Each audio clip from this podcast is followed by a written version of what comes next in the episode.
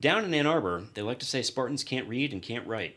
Well, welcome back to another episode of Can't Read, Can't Write, your Michigan State podcast that validates we can talk. I'm your host, Mike Jones, joined as always by my co host, Kevin Greck. And don't forget to follow us on Twitter at Spartan underscore pod. Today we've got a jam packed episode. We're going to take a peek behind the green wall, discussing press and online coverage of the Wisconsin loss and the state of the MSU football program. We'll also discuss a little MSU hoops looking forward to the season ahead. And we'll take some great Twitter questions.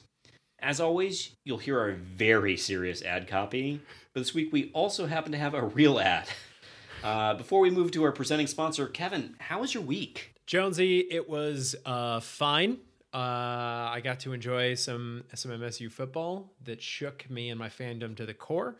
And now I'm sitting here enjoying a Great Lakes uh, Brewing Company Edmund Fitzgerald, which I believe is on tap at bars uh, statewide, um, including perhaps one found on Packard Road in Ann Arbor, Michigan. Could that be true?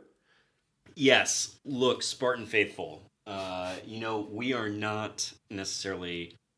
Uh, if you're trapped in Ann Arbor, I guess is the way of saying it. Uh, there is no finer place to visit than Fraser's Pub.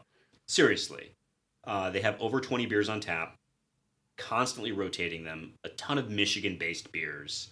Um, and they're pretty solid value. Um, they the other nice thing about Fraser's Pub is that it's not a student bar.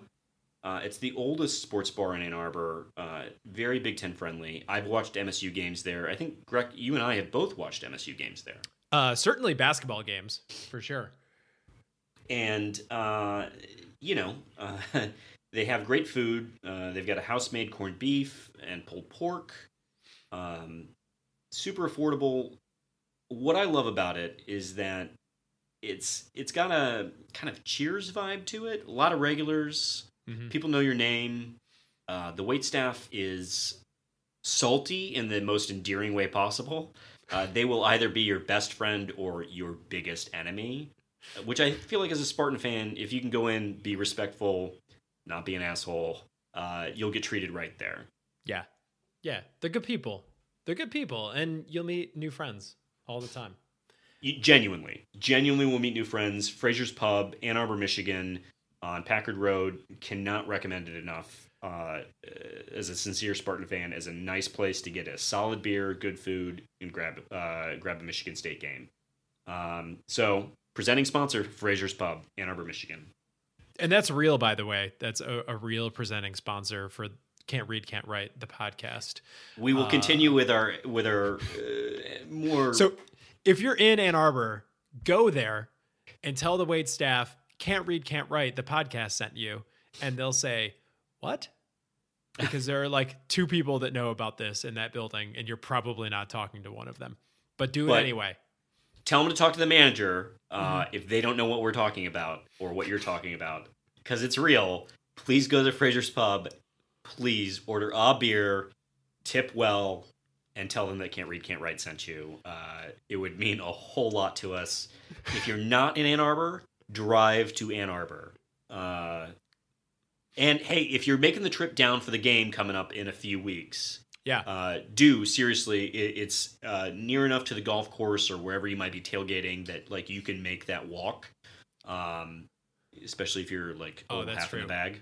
If you're a little yeah. half in the bag, it helps. Um, yeah. But very uh, accessible walk. Uh, but anyway, enough about Fraser's Pub. Go there. I, I mean, uh, can you ever say enough about Fraser's Pub? They are the presenting sponsor of Can't Read, Can't Write. That's true. It's almost as if the peanut barrel was larger and didn't have students in it and was more beer heavy. Is that a fair assessment? I uh I understand that we're actually getting paid by Fraser's Pub. but like am I am I Don't, selling out the peanut barrel for all right we we podcast? don't mean to we don't mean to besmirch, besmirch the peanut barrel in any way but we do genuinely endorse fraser's pub and that's actually from a personal experience. Indeed. Better than groovy donuts let's just say that. Looking at you graham couch. Um so uh that's Kevin, not the that's not going to be the last time that we drink from the couch and the rubes uh, milkshake this episode. Uh, what what are we uh, what are we doing? What, what are the segments here, Mike? Remind me. So uh, first, we're going to take a peek behind the green wall, which is, um, you know, a lot of people refer to the Detroit press or not Detroit press, but the the Detroit media as the blue wall. So mm-hmm. we like to uh, look behind the green wall and see, uh, you know, how things have been covered, how well they've been covered. Um, and then we're going to move forward to our off Grand River segment where we talk about some sports stories that uh, may be happening outside of the MSU sort of sphere. Uh, mm-hmm. We're going to take some Twitter questions, and then we're going to do a hoops preview uh, that Twitter we're really questions. excited about. Twitter questions featuring an all star cast of uh, of Twitter question askers. Um, so. Particularly, get hyped. The upper deck jerk guy came in like Strong. a rock star for Strong for not really knowing the podcast. Yeah. He came through strong, and we will give him more than 58 seconds, which is all the couch in the room give him. Because you know what? We're where I'm, you should turn to. Yeah. And I'm in the habit of giving more than 58 seconds uh, for most of the things that I do. So let's uh, most. most. let's actually talk about this game, Jonesy. Um, is it even worth talking about the game, or should we just I talk mean, about the aftermath of the game? I think we'll very briefly talk about the game. For those who maybe didn't see it, uh, maybe decided to unplug, go up north, whatever. Uh, Michigan State played Wisconsin, uh, a top ten team, this past weekend in uh, in Madison, mm-hmm. and lost uh, in a thirty-eight nothing shutout. Um, yeah, it, it was ugly. Um, and we told you last week Wisconsin hadn't played anyone. Yeah. So they normally in this segment we sort of go down the list of what the you know the green wall had to say about the game. And we agreed with them on last week's podcast in a lot of cases. Generally speaking it was expected to be a competitive game and one that msu had a chance of winning but would certainly at least hang in to a degree. And that was not the product that we saw on the field saturday no, some some fun facts. Uh, I believe there was one TV timeout uh, in the first quarter and one TV timeout in the third quarter because Wisconsin just owned the ball the entire time. There was no chance to cut to commercial. Mm-hmm. Um, it's they, like a built-in tight cut. Yeah, I mean, yeah, uh, that's probably why there aren't any on YouTube right now. Um, the uh, the longest run play for Michigan State the entire day was on a fake punt on fourth down um, by a linebacker. Yep, um, that's what you want. Yeah, look, I mean, what's dispiriting about this, and I think the thing that that we'll sort of segue into a a broader conversation that's happening right now in MSU Twitter and MSU media is about the future of the program and and particularly Coach Dantonio's future. Um, is that Wisconsin was a team that we modeled ourselves off of when Coach Dantonio took the reins here. Yeah. And they don't necessarily recruit better talent per se than we do. And we looked yeah. baffled. It was uh it was a one-sided affair. It was utter destruction. And uh I as we said last week, all of the expectations this season were sort of predicated on that MSU defense, that vaulted defense, whether it was going to be Big Ten championship caliber or national championship caliber. Uh, I understand that they hung in the fight for three quarters, but they just they looked outclassed at times in this game. And then, of course, on the other side of the ball, the offense didn't score a point, blanked, blanked. Yeah, well, Jonesy. And it's worth talking about the defense because there were a few times that it was, you know, Wisconsin would pick up three, would pick up five, would pick up three, you know, or would run a full four downs because mm-hmm. they knew they could get the two yards. Um, yeah. Jack Coan, their their uh, quarterback, who was kind of a nothing burger for the season, was not Dude considered was methodical in this lights game. out. I yeah. mean, couldn't miss. Um, so, and it wasn't like what I mean. They they ran the same scheme that Indiana had run against us, which is, you know, we're going to throw these passes uh, that aren't particularly long and and just you know pick up a few yards. And Yeah. what was different is that Indiana was able to make those into more than a few yards. Um, but for Wisconsin, they didn't need more than a few yards. They would just inch by inch just bleed you as death by a thousand cuts, and it was ugly. And and and MSU's identity that we've kind of held on to for the Dantonio era Yeah. was not there. No, uh, in fact, not to to push us into the next part of this, but the lack of identity is, I think, probably what people are reacting to the most here. This was entirely demoralizing. Absolutely. Um, and, you know, I think for the past couple weeks, we've been sort of trying to tell people slow your roll. Like, let's let's not freak out. Yeah, Ohio State's a great team. Uh, that loss to Arizona State was an outlier. Uh, they managed to move the ball against Ohio State at times, against Indiana. Uh, they didn't. They didn't even move the ball really against Wisconsin. It was a worse. It was a total outclassed. It was a. I mean, I, I wouldn't want to offend our presenting sponsor, uh, Fraser's Pub, but it it was uh, it was an S show. Uh, we got to keep it clean for Applecast, but uh, it was not good.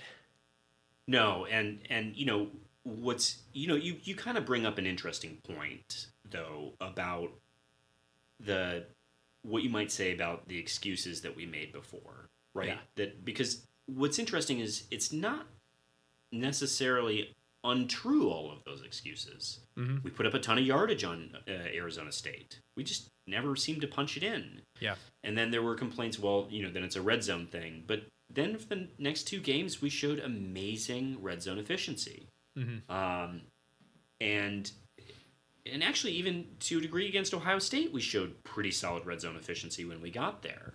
Mhm. Um, this felt different. It it it felt like it felt like a motivation thing hmm you you looked at the team and they just and, and I don't know if it's because they came in with these aspirations of something greater and as soon as they lost to Ohio State those were dead.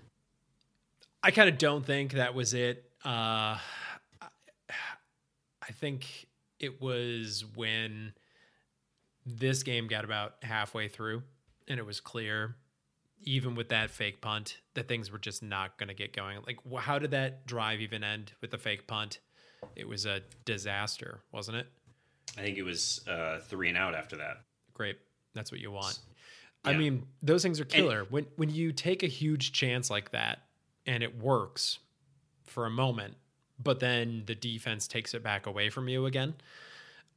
I haven't played football in a long time, uh, but I have to imagine that that uh, that's that's going to be a killer. If Well, not even that is working for you, what do you do Well- afterwards? Well, and what was frustrating was after that fake punt, you know, the they showed the sideline and Dantonio was like yelling at his offense and like a let let's go. Let's Mhm. let's go. Like he was amped up. Like let's make something happen. And then it didn't. Nope, got Yahtzeed. And so, you know, in that moment, he was he was ready. Um, so let's. I mean, so the result of this is that everyone's talking about what's the future of Coach D. Yeah. You know, um, uh, Mike Valenti, who you may have heard us talk about before, he's a commentator who's been chasing the high of one rant that he had back in 2006. Ooh, ever we name names on can't read, can't write. Yeah, not afraid to go there. Uh, Mike Valenti, uh, dumbass of the year, as far as I'm concerned. Uh, Okay, is sugge- so uh, I have not heard this, but tell me your perception of what he said. so I hadn't had an impression earlier uh, that I was misinformed by Graham Couch, who was corrected on air. Um, but the what Valenti said was that Dantonio during this bye week should announce his retirement. Okay, so, So- that the the team can move on. I still think that is dumb. yeah. Well, the so his rationale for it is so that the team can move on. My my question would be move on to what? There's no clear uh, if the defense isn't performing to the level that you think it's supposed to, which is where presumably a, a head coach in waiting would be coming from. I don't think anyone's expecting an offensive member of this staff to be elevated to uh, to interim head coach. It would be presumably Tressel. No, no, no. That's not that's not what Valenti's saying.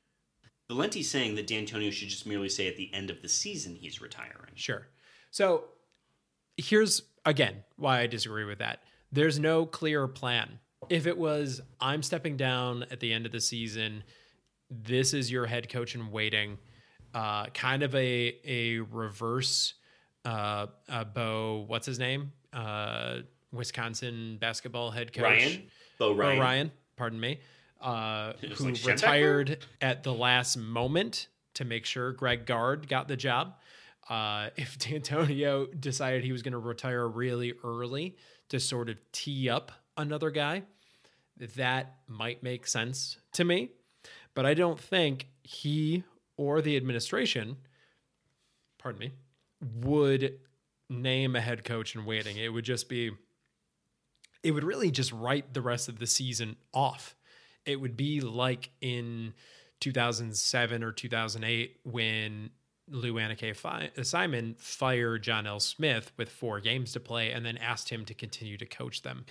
That was he she effectively retired him uh, as the coach of MSU with games to play with no clear, you know, next man up in sight. So I reject the premise that the team would benefit from that. I think the team would probably benefit more from Mark Dantonio, you know, taking responsibility for the personnel, for the scheme, those types of things. Uh, I I really don't think that if everyone just said, "Oh, well, the coach is retiring," yeah, our coach is retiring at the end of the year. Let's play harder. Um, I, I, it just seems like things would be worse. They'd spiral out of control from there. There would be more transfers, I would think, uh, because you're giving these. I, I mean, we had another one this week. MSU had another one this week. It was a player that uh, you know we appreciate all the Spartans, but uh, he you know, wasn't exactly getting playtime. So it's not particularly relevant to the outcome of upcoming games, we wouldn't think. But I would expect the volume of transfers to increase substantially if Dantonio uh, announced his uh, retirement at this time. Uh, I wouldn't expect the team to play particularly hard. Um, I, I just don't see how it would work. Well, so I think two two things that I, are worth adding is one that you know you brought up John L. Smith and and so the the subsequent search for a new head coach. Mhm. What was interesting is that you know during that time, uh, Mark Dantonio would not interview for the job until after his season at Cincinnati was complete. At Cincinnati had finished, yeah. And so it's there's part of me that is hesitant to believe that Dantonio wouldn't carry that ethos forward and Mhm. say, I'm not quitting on this team until the season is finished. Yeah. Now, Graham Couch, um, who we have, I think, only badmouthed so far, uh, had an interesting theory that What's if that? if he was going to do something like this, Mhm. announce a retirement mid-season, that the time to do it would be after the Illinois game. Be like, guys, you know, this has been a great ride. I'm I'm heading out, and sort of asking for a, bit of a swan song, uh, you know, to motivate his guys to crush Michigan the next week. Like, I'm leaving. Play for play for my last hurrah. Right. I mean, So I, I, I don't think either one is right. But After the Illinois game, there would be three remaining games.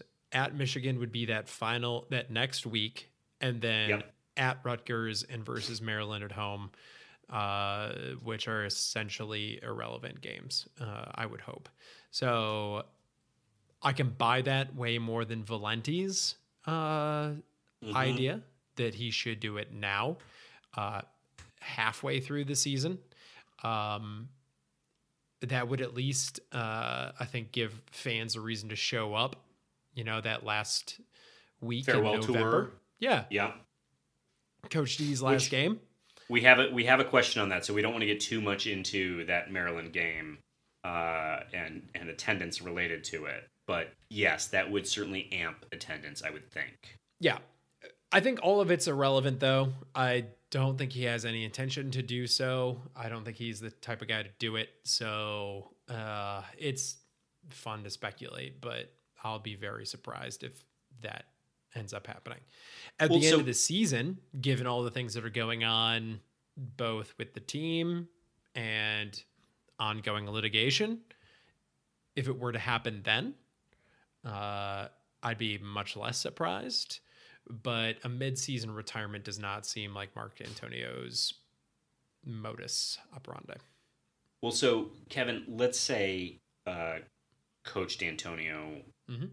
uh, wants to stay, Mhm. is not is not done, and and so Which I think Um, is the most likely outcome, right? Well, so I, I yeah, I mean, I said at the top that I'm starting to be disappointed. Um, so I, I guess I would I would turn to you and say, do you feel like you need to hear anything from him if he wants to stay? And if so, what do you want to hear? Uh, well, he's already started to take responsibility for the team. I think personally, it's got to be hard. Uh, earlier this year, we talked about how he's close to a redemption moment where he gets to stand up next to the podium and say that my reshuffling of the staff eh, was effective. It worked. We're winning games. Um, I think it's clear that that has not come to pass. These last two games have been embarrassing, and he said himself in the press conference it shouldn't be like this. So, from a personal standpoint, he's got to deal with the fact that he thought he had a solution. I'm sure he worked very hard on it. I trust him about that. Uh, but he's got to evaluate, you know, his own approach to things, and he's got to acknowledge that uh, what he, you know, his plan failed. Uh, I think on the Big Ten Network, uh, Urban Meyer was was Jerry, was saying to Jerry DiNardo that he'd never seen that done before, a complete reshuffling of the staff, and this is probably the reason why. It's the same guys doing the same recruiting, slightly different jobs. I mean, the question is did these football teams win because of personnel, or can you just scheme the same group of guys into anything, uh, Well, into I mean, a winning it's- team? And the worth- answer, go ahead. Oh, I, so I think a few things. One is it's worth mentioning that even John L teams were able to put up points. Mm-hmm. I mean, say what you will, they put up points. Um, I also think it's worth. I'm not. I'm not that mad at Brad Salem. Mm-hmm. I don't think the play calling has been terrible. Sure, there are some that drive us all nuts, but you know, if part of me wonders if the personnel just isn't right for the scheme that he's trying to run. You know, it, Well, there are certain Michigan- things that they continue to do that are simply Sure. not going to work. You can't Sure. run Cody White around the edge and expect him to pick up yardage. It's just not going to work. and you you can't you can't you can't have the drops that are happening and that to me at some point in time is a coaching issue the penalties this year aren't penalties of aggressiveness they're penalties of stupidity. Yeah. um you know the so i agree there are coaching issues. I'm just pointing to the offense uh, uh, schematically. Um you know every time michigan fires a coach and hires someone new that's going to be their savior uh, they say just wait for the guys. Just wait for the guys. He's got to get his guys in there. And i'm sure to a degree with josh gattis down there it's like well got to get the guys even though the offense was supposed to be retooled for the guys but anyway the you know the it, you got to wonder after playing a pro style offense for 13 years now moving something that's up tempo and spread Yeah. Do we need to wait for the guys? And and so if I I'm not saying that there shouldn't be people let go. Um, and if it has to be the offensive coordinator, it has to be the offensive coordinator. Though that should be in addition to a bunch of other people, Sure. which Well- then is a whole mountain of hiring you got to do, which is also its own challenge. But I, I guess I would just say that I'm not terribly disappointed in Brad Salem. There, there it has genuinely been improvement on offense. I think it's unlikely that a first year offensive coordinator is going to get the boot. I think it's going to be probably those other guys got reshuffled around. Uh, Brian Lewerke is performing okay. Uh, Great until don't he- Wisconsin. I mean, I don't he think was he's- good. progressed though, quite in the same way. Uh, and also, I, think we saw in the Wisconsin game, Rocky Lombardi isn't exactly progressing either. He played a better game on paper, but uh, it's clear to me that he is not the answer for next season. So No, and, and I think that's the thing you could say about the entire team is that no one progressed. mhm. I mean, this team went ten and three and didn't progress. You know, ten and three two years ago, and has not progressed. And and uh, there's a number of things. I, I do think it's worth mentioning that, you know, back in 2016 there were four top recruits that were kicked off the team for um, doing terrible things, Mhm. and and so they should have been kicked off. deservedly so. Right. But if we're analyzing the world in which that doesn't happen because they don't do those bad things and look at it, it purely from a talent perspective, this is potentially a very different team. Sure. And you know, and then if you have a very different team that's way more talented, you go ten and three, and then the next year you don't go seven and five, um, or seven and six, I guess. Uh, no, seven and five. Um, no, that's twelve. Seven and six. Um, the. It was six and yeah, six, and then they won the bowl.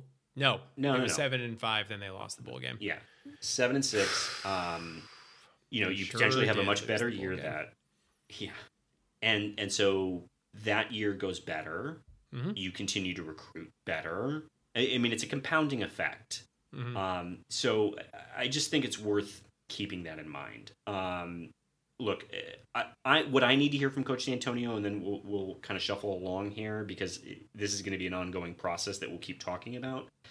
But if he chooses to stay, I need him to say that he's here for a while. I need him to say things need to change. Here are the ways I'm actually changing it. And then I'm not going anywhere because the lurking rumors about retirement are doing us no no service on the recruiting trail. It is something that every other person who's recruiting someone that we are interested in can whisper in the ear of a recruit about Mark Dantonio. Your head coach will not be there. So I need him to say, I'm here, I'm present, and it's going to take a few years. Like, I'm okay with a few years. He can buy a few years Mhm. because this is what I'm doing, and we are going back to the playoffs. And here's my plan.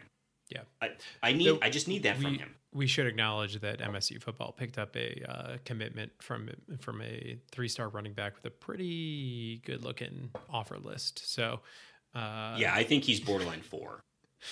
uh, by offer list, I've seen way worse offers Yes. for four Yes. star players and the occasional five star player. You look at their offer list and it's like one blue chip and then nothing afterwards.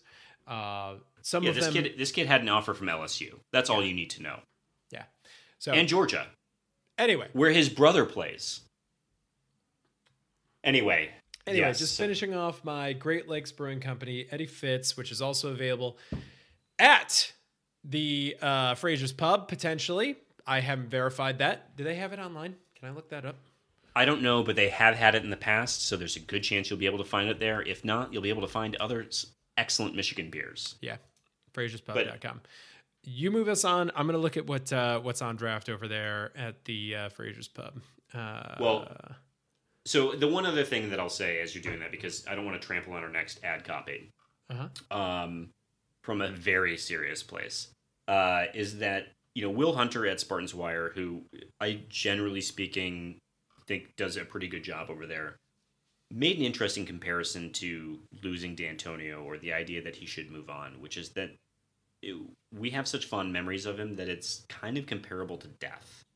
That, that there's a, there. I mean, it, it's it, hyperbole. We'll have to we'll have to grieve Mark Dantonio. in a way. Mm-hmm. I mean, I will be sad. He Oh, for sure. He he.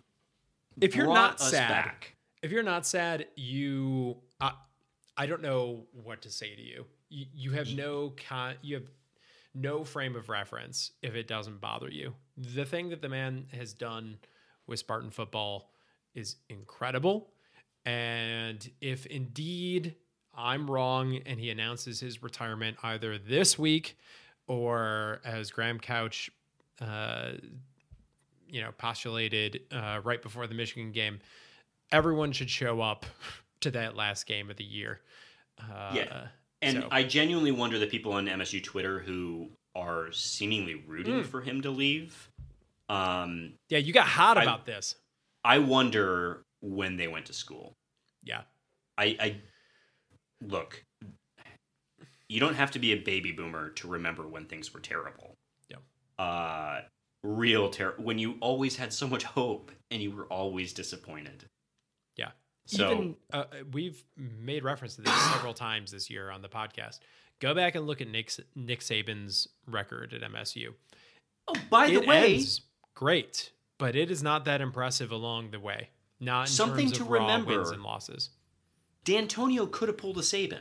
hmm He could have left. I'm sure he got calls. I think he said actually that he hasn't had that many calls or that there's been no serious discussion at any point, um, which is impressive. Uh, update on Fraser's Pub. What's currently on tap? The only available porter or stout right now is the New Holland Poet, which is a fine, fine oatmeal stout. Uh, but as the weather turns here in the Great Lakes State, I would expect them to add more, uh, potentially including the Great Lakes Eddie Fitz, which is a fantastic beer. So, You know, Kevin, if you're just going to stomp all over our next ad copy, we will get to it after Off Grand River and before Twitter questions. mm. okay, let's go off. Frasers, Frasers, we're gonna we're gonna talk to you about getting two advertising spots. Apparently, Listen, I make it worth your while, Frasers. I make it worth your while.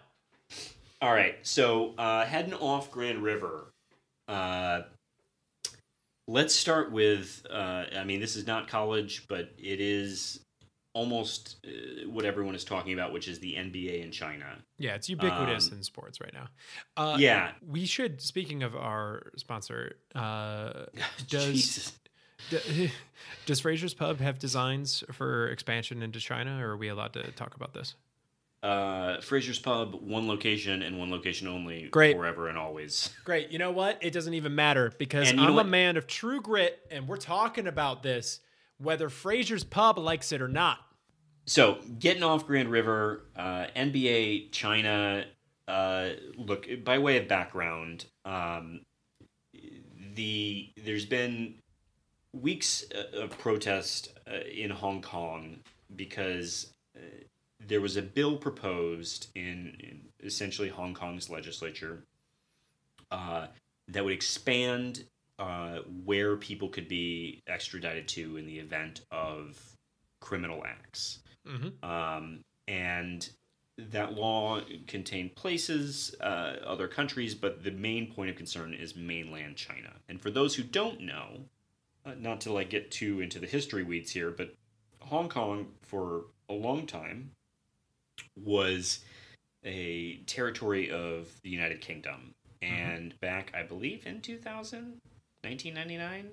Well, 2000? from uh, the movie Rush Hour, I remember that it was around that time. Yeah. Somewhere around that time, Hong Kong was returned to mainland China, but has uh, been considered a semi autonomous region. Um, so they enjoy what is plainly more freedom than an average Chinese citizen. Sure. Um, and so these protests have been going on, and Houston Rockets GM Daryl Morley, uh, Morey, sorry, made a comment on Twitter in support of the people of Hong Kong. And China threatened to essentially withdraw the NBA from any business activity in China, which has been a huge source of revenue for the NBA. And it is the next market that they tend to move into. Yao Ming, baby. Yeah. I mean, they, they've been pushing this, they've been building this for a long time. There are several NBA teams over there right now in mainland China, including the Los Angeles Lakers featuring Mr. LeBron James. And so LeBron, um, who you know has been a, an outstanding advocate, and we we mean that very sincerely um, for uh, social injustice issues here in the United States, um, decided to go off a little bit on Daryl Morey. Um, I don't know. I, I think it might be a little bit unfair to characterize it as going off on. He had a critique for for Daryl Morley, Morey. Uh, I think that would probably be more fair. Fine, but he said that he didn't know what he was talking about and didn't consider the consequences of his actions. Mm-hmm. What's bizarre about that to me is that LeBron is an advocate for social justice. Yeah. And but it seems I mean, he's made this a big part. He's clearly transitioning himself into post basketball type of, you know, media personality that includes a lot of social justice themes and uh, he was just in the news. Uh, uh, the whole the California Act uh, for you know allowing athletes the pay to play act. Yep, the Fair Pay to Play Act. The pay to play Uh, act. It uh, it was signed on his show on the set for his show, his HBO show. So uh, you know he's definitely trying to align himself with these types of social causes domestically. Yeah, what's so funny about it to me is that I mean, because LeBron James, you know, um, didn't go to college, skipped, went straight to the NBA, and Mhm. and at that level of youth, you would have thought maybe in and wealth that came to him relatively, in, not relatively, came to him immediately, that he would have potentially been uh, less mature, but he has been exceptional. Yeah. He's been, uh, I mean, he is um, a a fantastic advocate. He uh, is a great messenger and and is a good spokesperson for the NBA, for the game, and and for for the causes he believes in, um, and has done it with maturity and class throughout his entire career.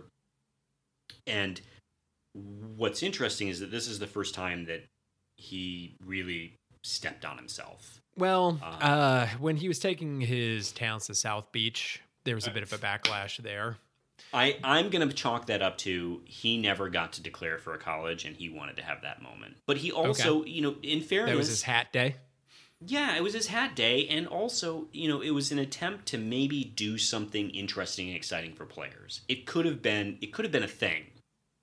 You know, it, it's, I, that piece I really don't fault him for. And whether it's that him getting his hat day or making player transitions more interesting and exciting, I, Mhm. I I'm I'm less upset about it than than I think almost anyone else is. Well, I- I think where we're going with this is both of us disagree with Mr. James. And uh, I think both of us have an idea that he's looking out for his financial interests, both with Nike, who does all of their manufacturing in China, or the bulk of it at least, and uh, the domestic gross for uh, Space Jam 2 coming soon to theaters. Uh, the worldwide gross, pardon me. Uh, You think they're gonna have R. Kelly on that? yeah, yeah. They're gonna do a remix. They're gonna bring him back. Best of. He's gonna do ignition at the top, and he's gonna do I believe I can fly at the bottom, and he'll do a new original song somewhere in between. I get it. I mean, having R. Kelly on is about as tone deaf as as what he was saying. Ooh. Once an episode, you come up with a take that I just want to move straight to the top. LeBron and R. Kelly, same Look, it- sentence. And you know what? Here's here's the thing: is because we didn't explain this. The reason that it's a big deal that people in Hong Kong could be extradited to China is because China will crack down on political dissidents. yes. Hong Kong has more freedom, and they do tend to be more pro democracy. And you know what?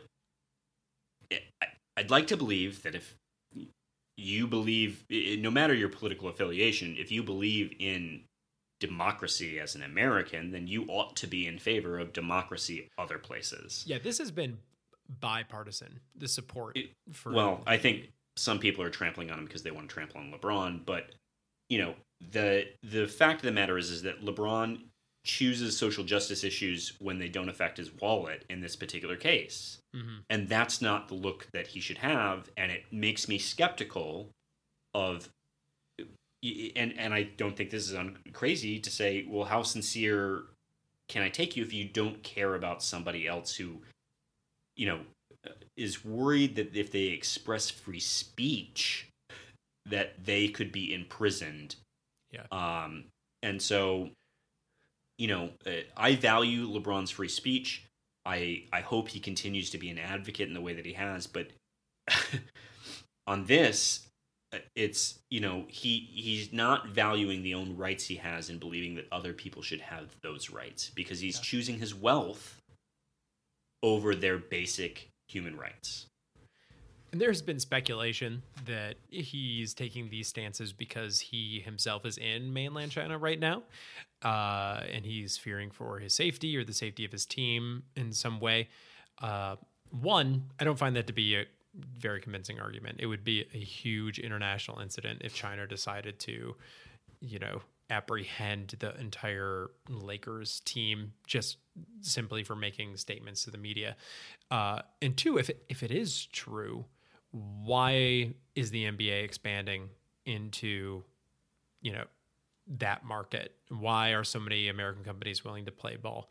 Uh, I don't think now is the time to get into this, but I'm interested in, in the NBA and the NBA's response to this as a symptom of the greater relationship between the United States and China economically, uh, and the and American institutions willing to bend over backwards and accept uh, certain things that they wouldn't be willing to do for other governments uh, simply to gain access to the 1.5 billion dollar billion people that live there and the cheap labor that that China offers.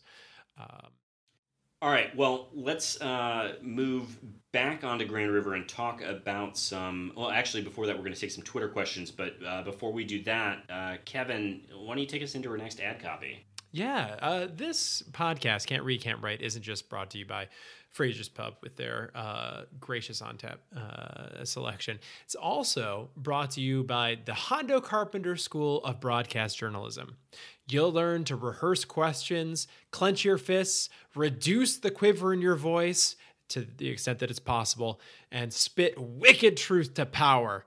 Remember, folks, at the Hondo Carpenter School of Broadcast Journalism, no question is a dumbass question. Oh, Hondo, Hondo, Hondo. Thank you for your contributions to Can't Read, Can't Write, to journalism. You have been able to replace so many reporters at Sports Illustrated.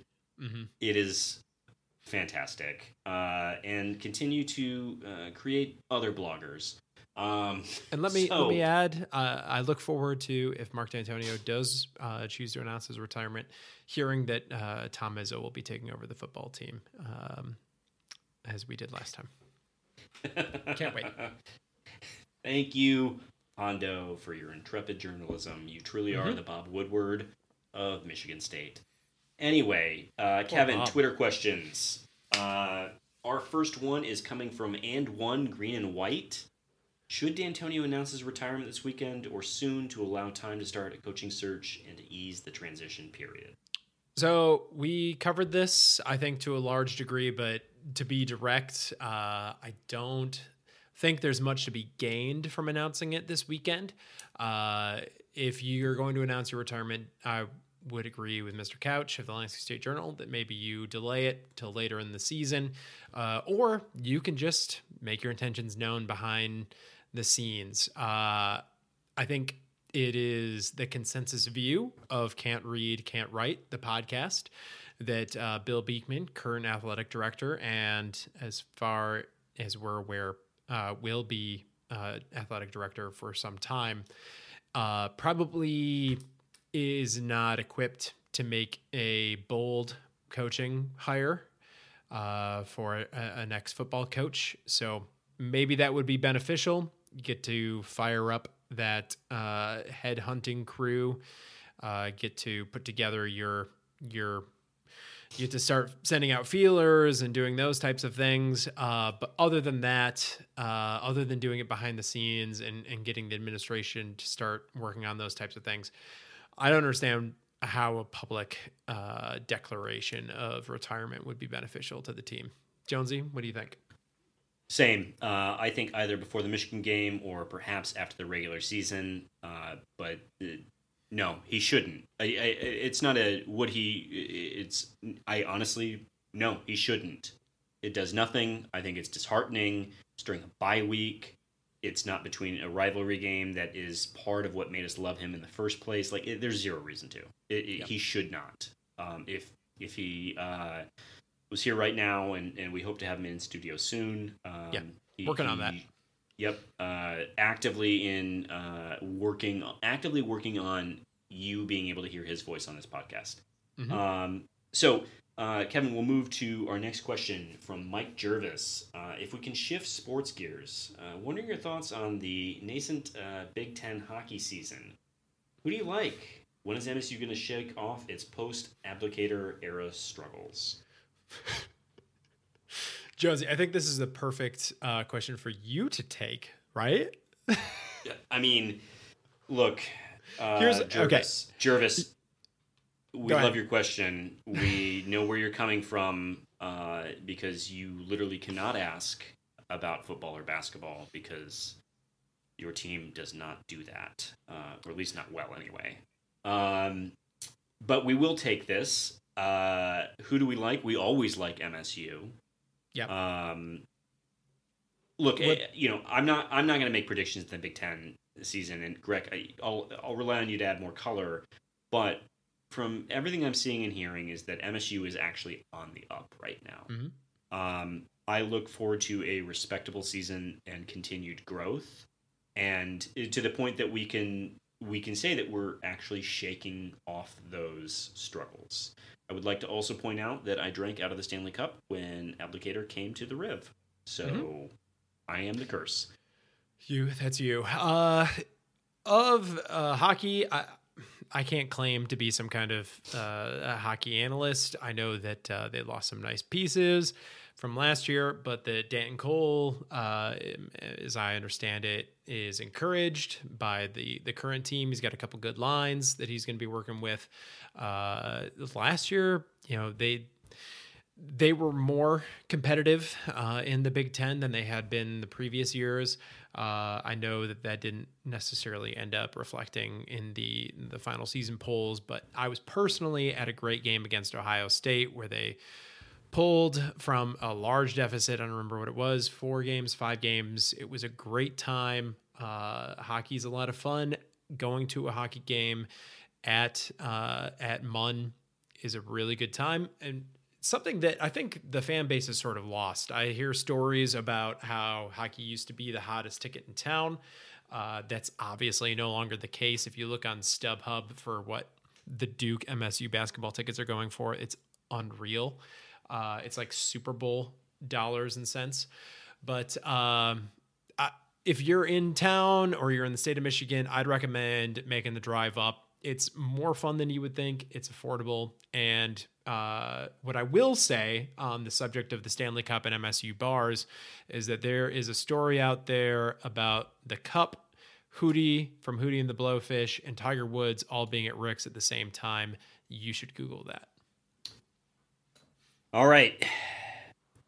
I guess do not take a pause to Google though. Um, we're gonna move to our All Star segment, the Upper Deck Jerk Guy. Uh, That's right. We will give 59 seconds to, uh, starting now. Uh, first question, Connor. Not a Captain Cook's attitude seems like it will be a fit for the XFL. Can he carry the league to relevance? Well, th- it needs a villain, right?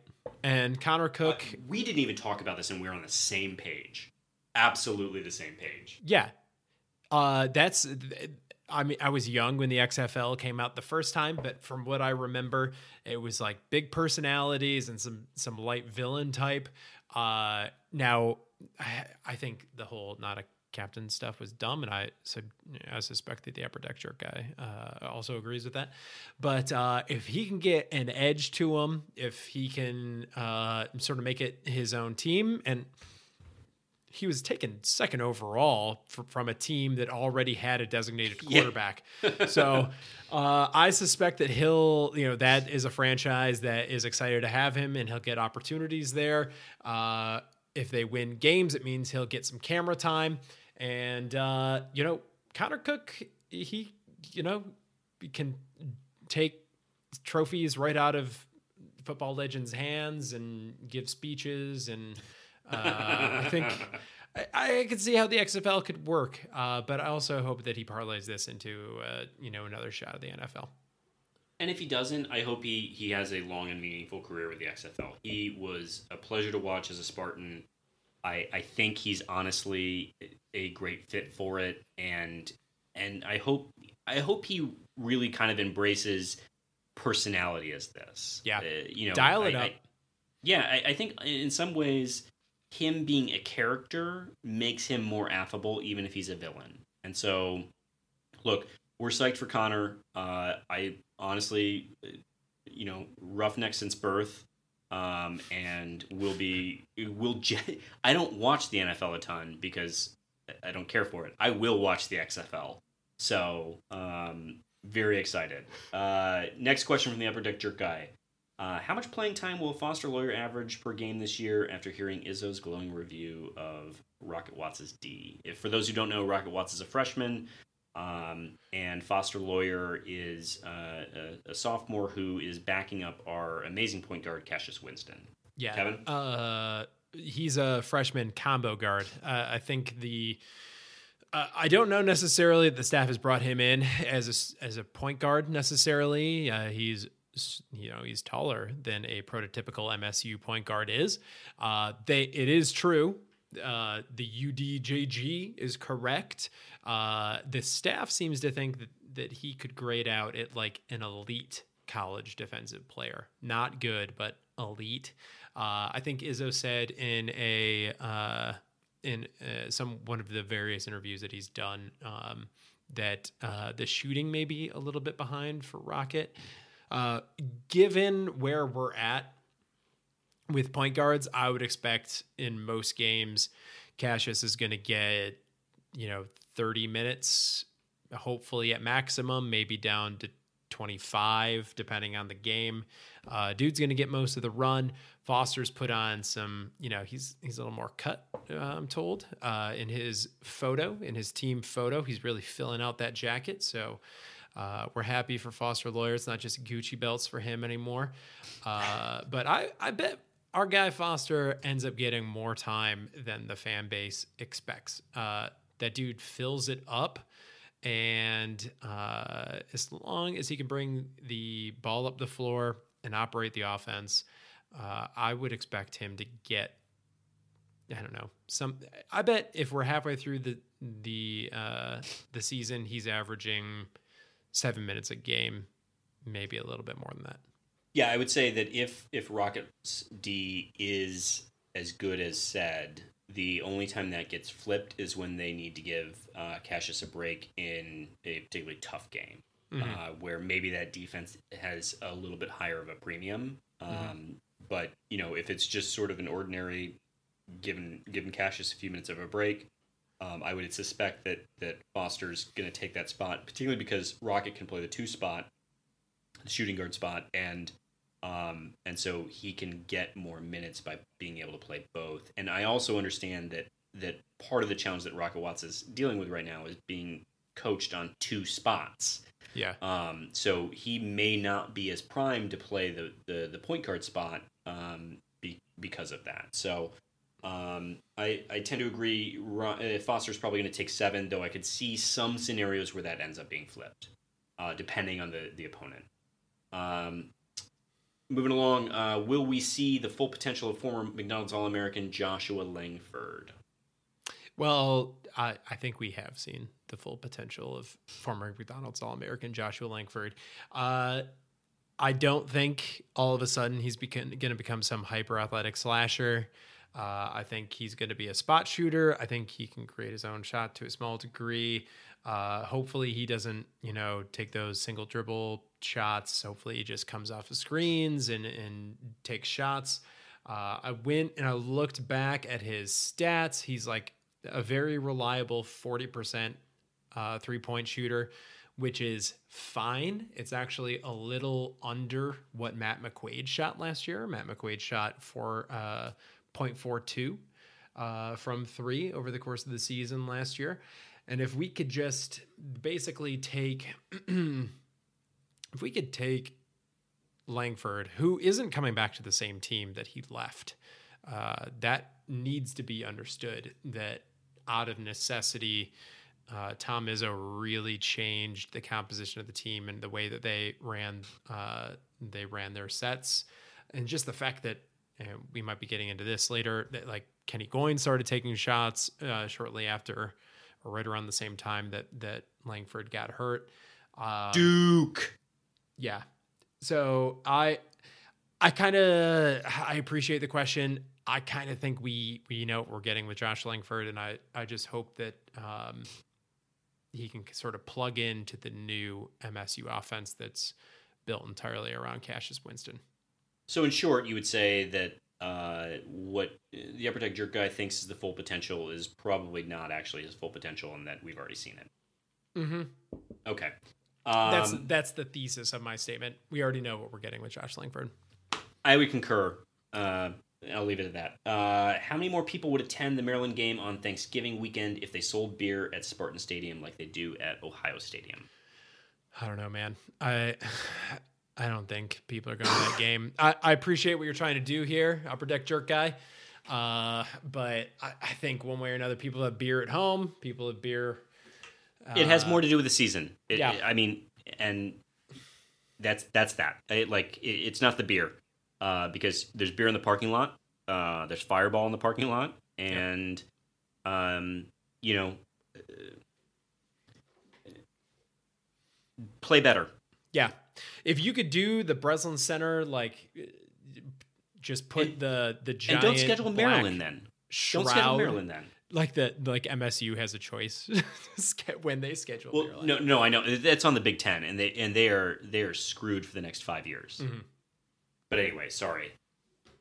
Yeah, if they could just uh, basically close off the upper decks and just make everyone come down and hang out in the lower bowl, I think everyone would be better off. Concur. Uh, so uh, next up, for the love of God, who's playing the four? The four. The four.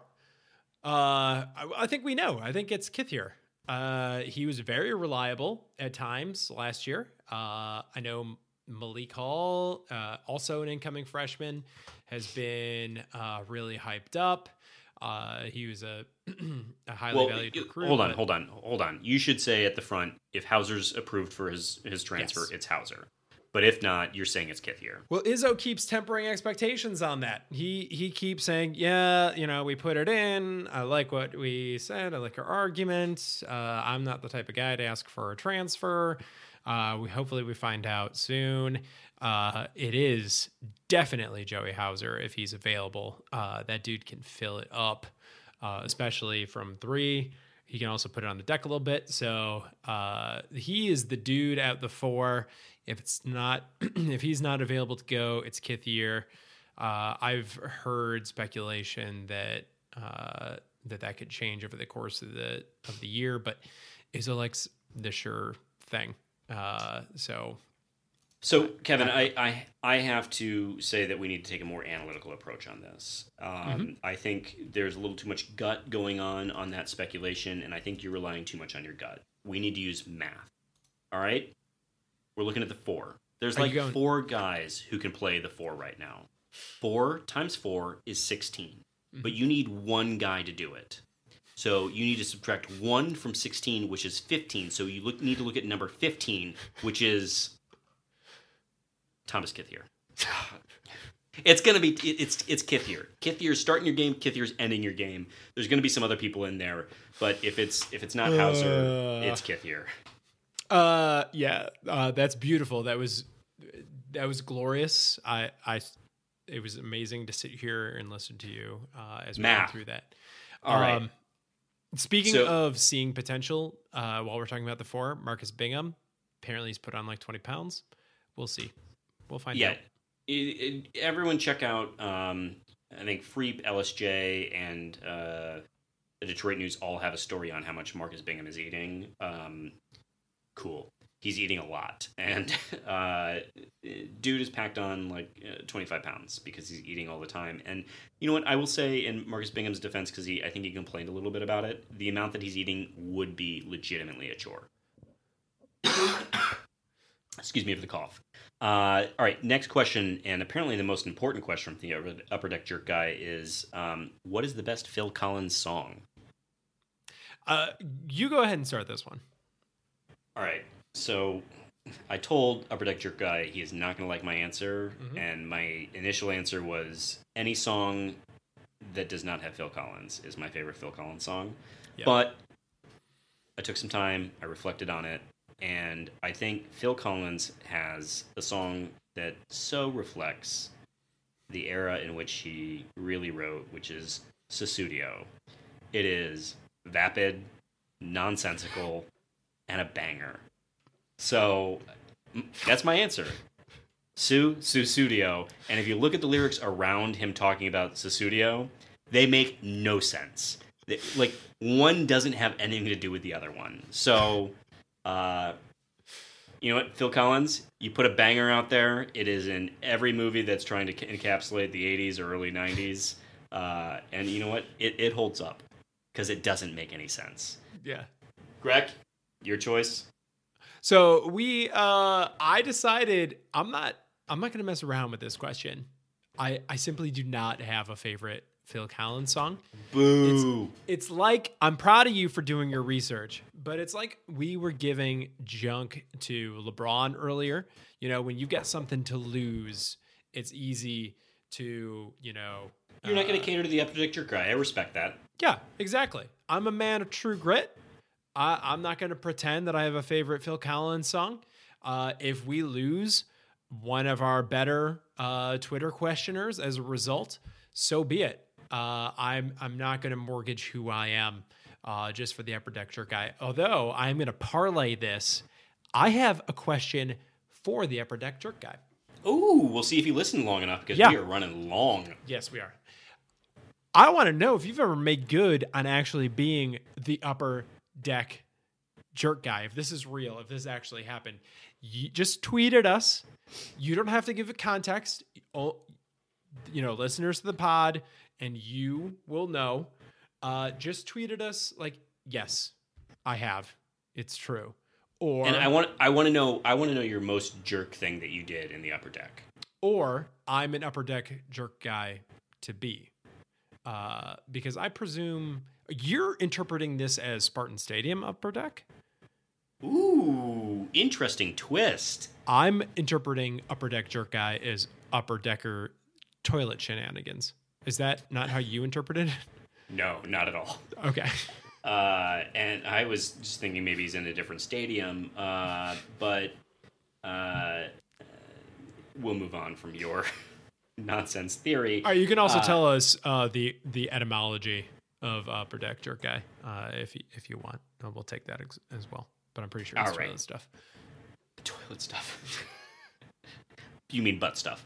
Um, what is the best follow on the Twitters? He asks, and he says, "Hint me." Uh, I will say, "Hint is me," as in us. Uh, Spartan underscore pod can't help but do a plug is the best follow on Twitter. Um, but look, Upper Deck Jerk Guy, we are desperate for an audience. You are solid. It's not that bad. It's not that bad. All right, we're not desperate, but we don't want to alienate. We're very happy to have you, though. And we will say, uh, currently crushing the Twitter is Upper Deck Jerk Guy. Mhm. Um, so we would invite people to uh, challenge him for the belt. Uh, but in terms of Twitter questions, he is the best. Yeah. So Twitter, bring it. Um, and with that, Kevin, uh, we will move on to a little hoops talk. Um, but before that, we have an ad from uh, Sports Illustrated. oh, nope. Sorry. They let off the ad department. All right, we're going to move on from Twitter now to a little hoops preview. Um, uh, Kevin, I'll let you lead the analysis, but by all accounts, uh, every monitored media outlet on uh, the Reddit subthread college basketball has us as the consensus uh, or near consensus number one pick. The only other number one is Kansas, and I'm pretty sure that is from an Adidas publication. Uh, yes, that's right. Straight from it. Uh, straight from uh, Adidas. That was good. Uh, but yeah, so there are there is not an official AP poll yet, uh, but the college basketball subreddit has sort of been chronicling all the various media outlets as they announce their top 25s. Uh, MSU is the near consensus number one. Uh, and in all likelihood, MSU is going to end up playing the other number one, Kansas, as you mentioned, in Maui this year. Uh, so we've already covered a lot of basketball, just some like quick hitters. Uh, it loses the team loses McQuaid and Goins, uh, two seniors that had a real role at the end of the season. Both of them were starters. Uh, first game of the season is at Madison Square Garden against Kentucky, uh, which we talked about going to, but I can't. We'll have to handle that off the pod. I'm going to be uh, traveling for work that day, uh, so don't react right now. Anyway, uh, so the real questions are the two and the four, uh, which the upper deck jerk guy really led us into. Uh, I think we've answered both of those questions. The two being the uh, the uh, uh, the shooting guard and the power forward. Not that uh, necessarily college basketball teams these days, modern offenses and defenses really uh, rely on those uh, on those you know position types. But I digress. So uh, we would expect definitely Josh Langford, returning senior Josh Langford, to take over the bulk of the minutes of the two, and we agree through math that Thomas Kithier is going to take the bulk of the not necessarily the bulk, but be the starter of the four. Uh, it's worth noting uh, that this team has a consensus All American senior point guard returning, which just simply does not happen in college basketball. It's an anomaly. Uh, so that can't be overlooked. That a talent such as Cassius Winston is coming back to school. Uh, that, I mean, it's pretty well known that March is for point guards, senior point guards in particular. This seems like a team that might be built for a deep run in uh, not simply just because it's you know one of the most talented teams and it did go to the final four last year, but like there's a resilience that's built into having a well experienced point guard that this team is going to have. So, uh, you and I I, gotta- have kind of talked about this, but real quick, I I think let's just say the expectation is a national championship. And we've done this thought experiment before, the two of us, but let's do it now on the pod. Why give me a couple reasons why MSU might win the national championship? Or you know what, better yet, let's just go with a couple reasons why MSU might not win the national championship. we've seen what they got.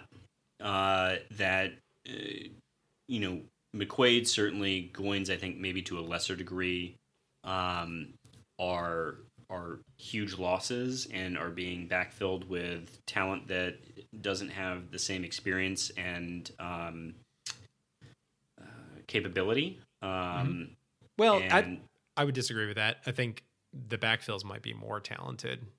But, but I think it's it, when I when I talk about talent, I, I guess I look at it in Izzo context, which is experience. Mhm. Um, you know, sure, yeah, maybe there's more raw talent, and and and I guess I would sort of defeat my own argument by saying there's enough experience around them to to sort of counterbalance that. But um, you know, that we've already seen their ceiling, um, and that if and and the other piece is that if Izzo messes up, um, if we get to a place where the team is as tired as it was against Texas Tech last year in the Final 4 Mhm. Mhm. that that's on Izzo. Except Um, for the the usual knock against Izzo is that he plays too many dudes and he never shortens his rotation. not at the end. I don't. I don't know that that's. Last year it wasn't the case. Last year, out of necessity, he shortened the the uh, the rotation. But that has been a common knock for Izzo over the years is that he's willing to play too many dudes and that they trot, you know, five guys out on the floor who you wonder who's going to put the ball in the basket at a certain point. Uh, Right. it's been said of this team you can't put a bad lineup out there and that may be true i think i could you know force it but uh I, in most cases this team Yeah, I, I, I can buckets. force that. I, I can I can pick a bad lineup. Mhm. Um, you you have Xavier Tillman uh, running point guard, and I'm there. Yeah. Um, but you know, it, which is not to say he's not an incredible talent and can handle a ball better than I can. But uh, you could pick a bad lineup. But I, I get your point. Um, I do wonder if if the Hauser transfer is approved. Uh, and for those who have been tracking, Joey Hauser went to Marquette last year um, and transferred this year along with his brother, whose first name I don't know, but who's older. Um, and is at virginia now yeah, um, and and would be an incredible transfer. Um, though oftentimes when you almost always when you transfer, you have to sit a year out unless you can apply for you know exceptional circumstances. It's not clear what those are in many cases for many student athletes, but yeah um, I have a theory that his parents bullied him to go to Marquette because they're like, we're not going to go to your games because we're going to go see your older brother's games instead. Um, and so he was forced to go to Marquette. And then his older brother decided to transfer. And so he felt like he was prisoner there. we should bring him on the pod as well you know as we're trying to get mark Dantonio we should try to get uh Don't reveal the guest. Oh my God. Uh, it should also be noted there are two dudes that we haven't even mentioned yet. Aaron Henry, who uh, you know was famously scolded on the court last year by Tom Izzo, which uh, there's some good reporting coming out of the the Free Press Journal about that whole thing where he makes comments about the Free Press Journal. the Free Press slash Just the Free- State Journal Uh, uh, that you know media conglomerate uh, where they talk about um, you know how he understands his role he's working hard uh, that dude's gonna end up going to the league maybe this year maybe next year but scouts are unless he says something about. China. Yeah. And then which case, you know, maybe he loses some sponsors as well. But uh and then also Gabe Brown. Gabe gonna Gabe. There are gonna be times this year where Gabe Gabe's around and Gabe's himself 20 points uh in a single game because that dude is also extraordinarily talented and it says a lot about this team that we mentioned him last, I think. Yeah, well, so you you didn't say your reason why why do you think this team might fall short? I think I, I agree with you. Uh, it would be the same symptoms that had happened to previous MSU teams uh, under some similar circumstances, where we've already seen what they have to offer, uh, where they're you know they're sort of plateaued uh, with what they've got, and if the national championship game was played in November, they'd have a really good chance of winning it, but other teams get better. They have more talent, more natural talent. They progress over the course of the year, and MSU can't end up getting it done in March and April. But I, I will. So, so it's also worth mentioning about this basketball team, which I'm super annoyed that how much press coverage it's gotten because this is a pet peeve of mine, particularly with basketball, which is where we're really busy talking about next year's class Mhm. before anything has even happened with this year's class. Yeah. Uh, I mean, one of the biggest stories, two of the biggest stories over the last two weeks have been recruits that have committed to MSU for next year. Yeah. Uh, so we got a, uh, a commitment, and I think we mentioned it briefly in last week's pod about AJ Hoggard, uh, a combo guard uh, who will be joining the 2021 2020 class. 2020. Yeah, 2020 class. Um, and shortly thereafter, another point guard um, who people were really high on, Jalen Terry, decommitted from MSU. Um, apparently, this caught the coaching staff off guard. Yep. Uh, though, as soon as it happened, I think uh, Twitter went a buzz with how's Jalen Taylor going to feel about the fact that they got another commitment from a guard. Um, Well, the the staff was going after Hogard or Hoggard or whatever it is uh, as more of a combo guard, um, and Jalen. but he doesn't see himself that way. well, I mean, yeah, it's over now. You gain a four star recruit, you lose a four star recruit. The unfortunate thing is that the staff now has to go out and either fill a scholarship spot or bank it for the following year. Uh, I think they probably would have preferred to bring in both of those guys, but uh, I I think you're right. I think you got to focus on this season. Which, by the way, the guy that we did leave out, Kyle Ahrens. Haven't talked Ahrens yet. Oh, That- I thought you were going to talk about Steve Izzo, but yes. that dude's gonna get sneaky 15 minutes a game. Uh, you're not even gonna realize it. Apparently, Tom Izzo in the offseason uh, quizzed his staff, asking them how many minutes Ahrens was playing. Uh, they both, uh, or all of them, there's several, uh, got it completely wrong. Uh, the answer was close to like it was in the mid teens or something like that. So, again, Izzo takes what he can rely upon. And that is going to be beneficial for some of these older guys that do have freshmen nipping on their heels. Yeah, and you know we're going to know a lot about this team fast. I don't know anyone who's playing a tougher schedule. I mean, uh, maybe there is someone, but we have uh, Kentucky first, Duke not that long after, uh, at home, and then we go on the road to play Seton Hall. I actually am not sure that Seton Hall is going to be that good. Seton Uh, Hall is maybe one of those teams that you already know what they've got. And Right. you just assume that they're going to take a step up, but they've already plateaued. Maybe. It happens a maybe lot. not. Um, so, uh, and then uh, very likely we're going to be playing Kansas um, at the the Maui Invitational. So uh, we're going to know a lot about this team. I'm not going to panic, no matter how many of those games they lose. Mhm. Uh, Tom Izzo has always coached for March, and I'm good. Uh, I, I have I have faith that this team will perform well in March, and that all, that is nearly all that matters. Uh, looking at the Big Ten, just to sort of close things out, just sort of round them off. Uh, other teams to sort of watch. Maryland is also, depending on where you're looking in the rankings, uh, sort According of to like one writer. a, kind of like a high single digits, low double digits. But um, you know, I, I think their coaching staff can be relied upon to drop a couple games that you wouldn't expect them to.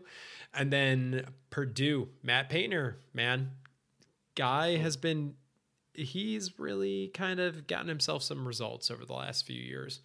So uh, they're sort of in the top 25 as well. Um, and maybe someday we'll talk about Michigan, what's happening down there, but that's for another day.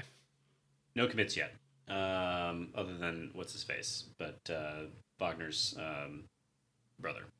Yeah. Uh, well, no, they've got one for next year. They've got one that uh, Beilein already brought aboard before he left, I think. Oh, I'm sorry, I, I misspoke. Juwan Howard has not recruited anyone yet. Correct. Other than uh, Wagner, who that's going to be a story that the uh, you know the local color guy loves to tell during all the Michigan games, um, and we won't tell it now because you'll hear it a thousand times as he plays. The Matt Trannon plays two sports. hmm Yep. Uh, Very similar.